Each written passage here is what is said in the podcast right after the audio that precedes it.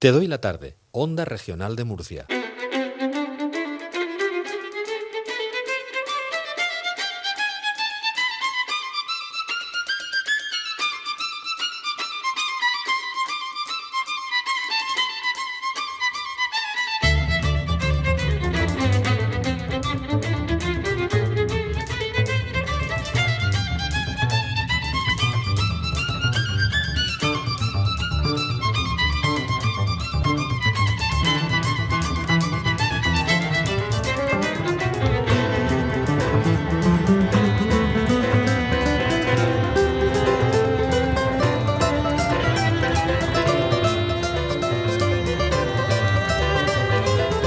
Suena el violín de Ara Malikian como todas las tardes a esta hora y nos va a indicar que vamos a aprender a mirar, a aprender, a pasear y a descubrir nuevos universos de las artes.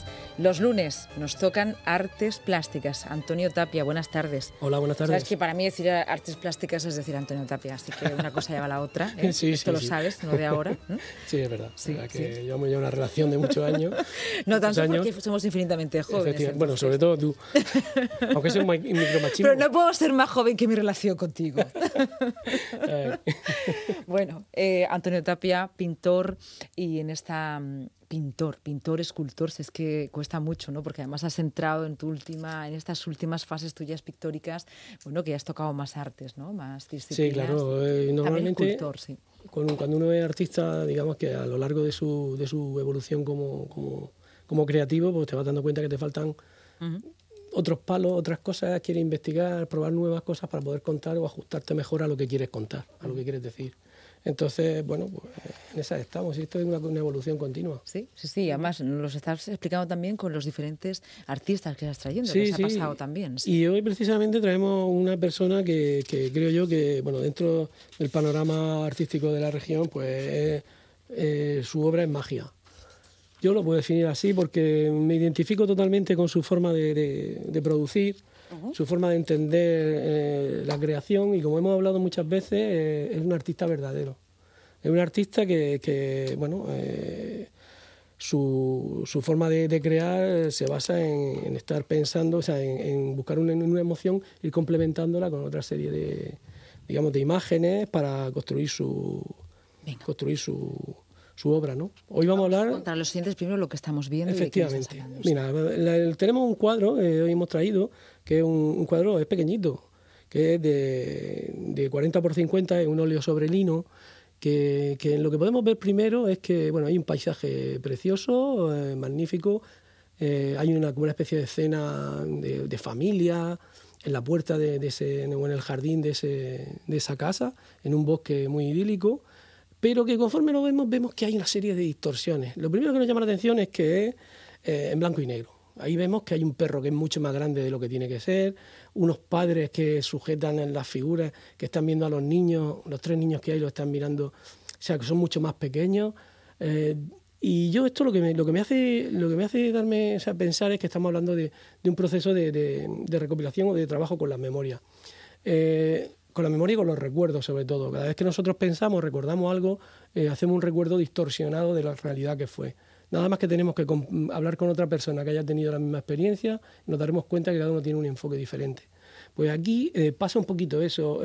Digamos que los elementos que son más grandes o son más pequeños van en relación con la importancia que para la persona que lo vive, pues eran más significativos en ese momento o menos. Entonces, en esta serie, porque esto el artista al que hacemos referencia y que ha construido esta obra tan preciosa, como toda la serie a la que corresponde, que es una serie que se llama ST, o sea, sin título, ¿vale? Porque la idea de este artista, bueno, este artista se llama Concha Martínez Barreto, uh-huh. ¿Vale? Un artista de Fuente Álamo, que lleva ya mucho tiempo dentro del mundo del arte, más de 20 años. O sea que licenciado en Bellas Artes, en la facultad en Valencia, estudió en Marsella y, bueno, que tiene una trayectoria ya larga, ¿no? Y, bueno, ella en esta serie lo que está hablando es de la memoria. Ella lo que hace es recopilar fotografías antiguas que va comprando en los mercadillos y tal. Y con esas imágenes nosotros damos cuenta, cuando vemos una foto de esa comprada en un mercadillo, lo primero que te planteas es de quién será esta gente, qué pensará, por qué estará, por qué se habrá hecho esta foto.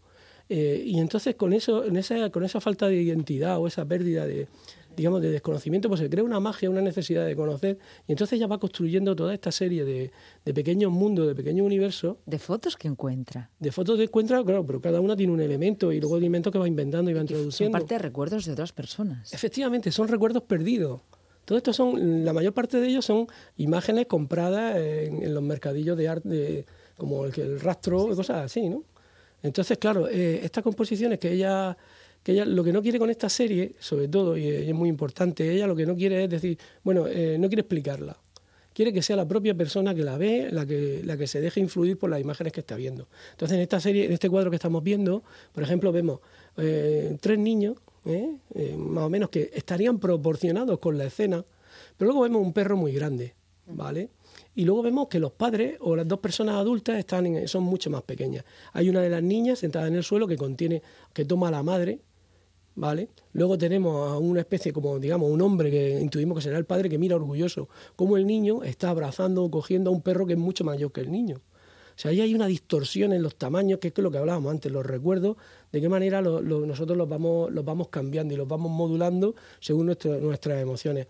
Y luego también hay una cosa que es fundamental, que es la simbología.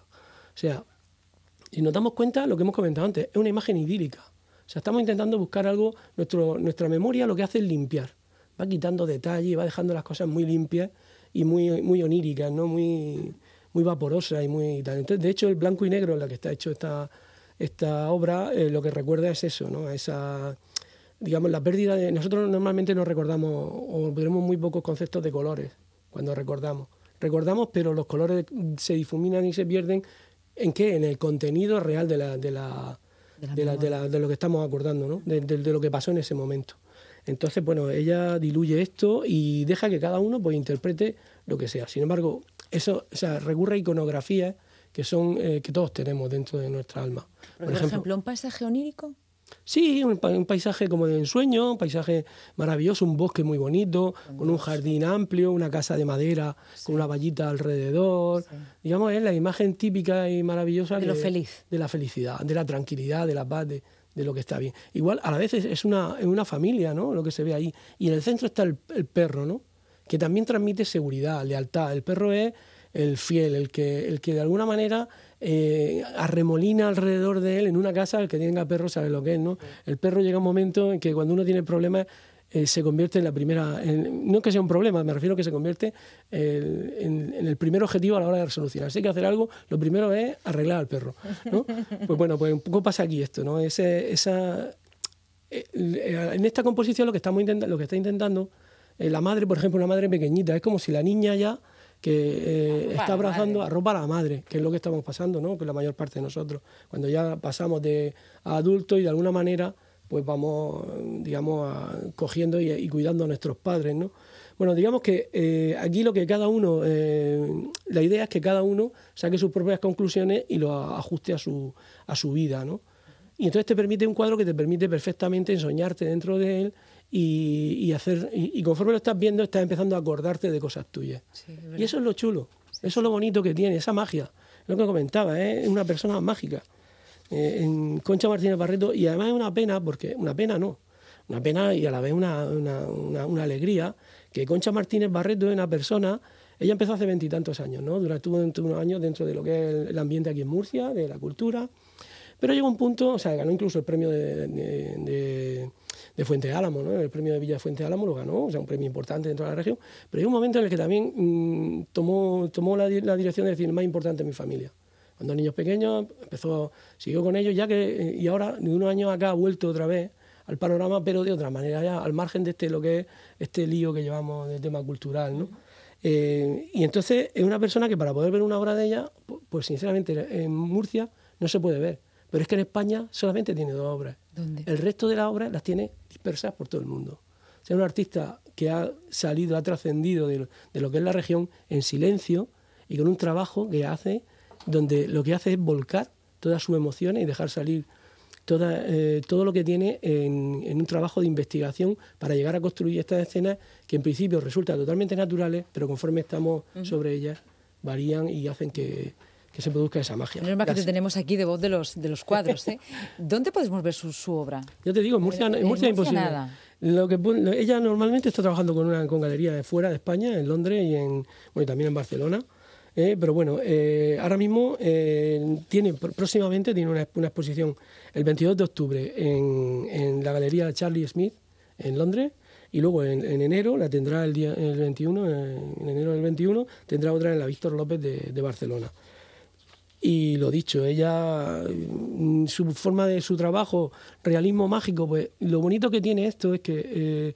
por lo menos los artistas que yo estoy intentando hablar de ellos, es que si te das cuenta no se puede definir que tengan un estilo o estén dentro de una corriente. Son ellos mismos. Son ellos mismos. Están creando corrientes. Exactamente. ¿No? Están creando su propia línea de trabajo.